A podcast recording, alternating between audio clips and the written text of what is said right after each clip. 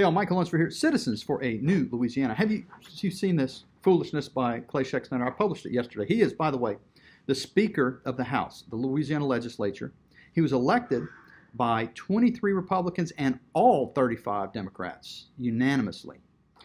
Locally, there were eight Republicans, I believe, in the Acadiana area who voted for Clay Schexnayder over the Republican choice, who was Sherman Mack. Uh, lead among them was Stuart Bishop. So Stuart is responsible in part for this. Let me read you.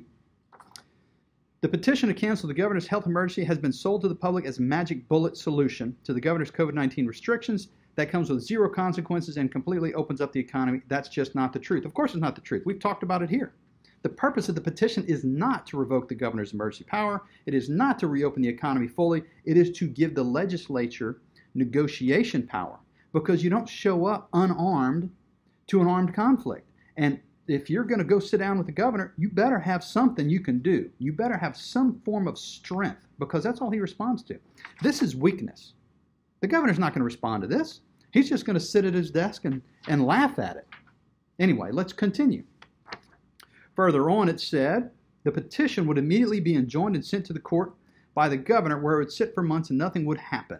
That's not a solution. It's a talking point to say that we tried. Well, at least it's a talking point to say that you tried. At this moment, six months into this, this never happened before in the history of Louisiana. We have never had an emergency drag on for six months. And for the entire six months, Clay Schexnayder, the Gang of twenty-three, and the thirty-five Democrats have done nothing, zero, to do anything about this. They, they, the only thing they have is tort reform. That's it. In fact, it's not even tort reform, because they passed a resolution to suspend certain rules for a year. If you're in business, the rules are suspended for a year. You can't plan on that. So it's not really going to help your insurance. Have you noticed your insurance policy go down? Of course not, because they didn't do it right. That's the one talking point he has, and it doesn't even work. Later on, it says, we have not been sitting idly by for the last six months doing nothing.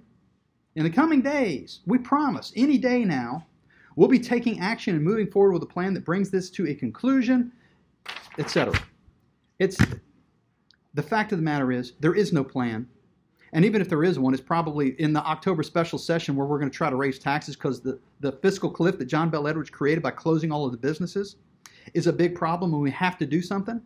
That, there's going to be a special session. That's not a plan. That's October. And then John Bell's going to veto anything they do anyway. The petition is not vetoable. He can't veto it at all.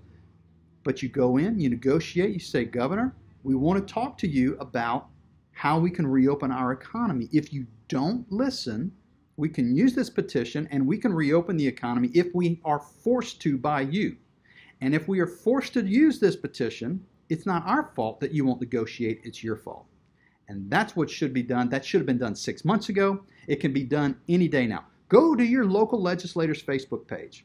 They probably shared this.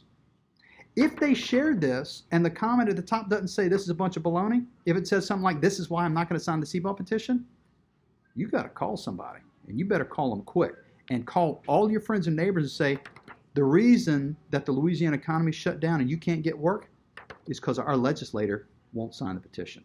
Make the call.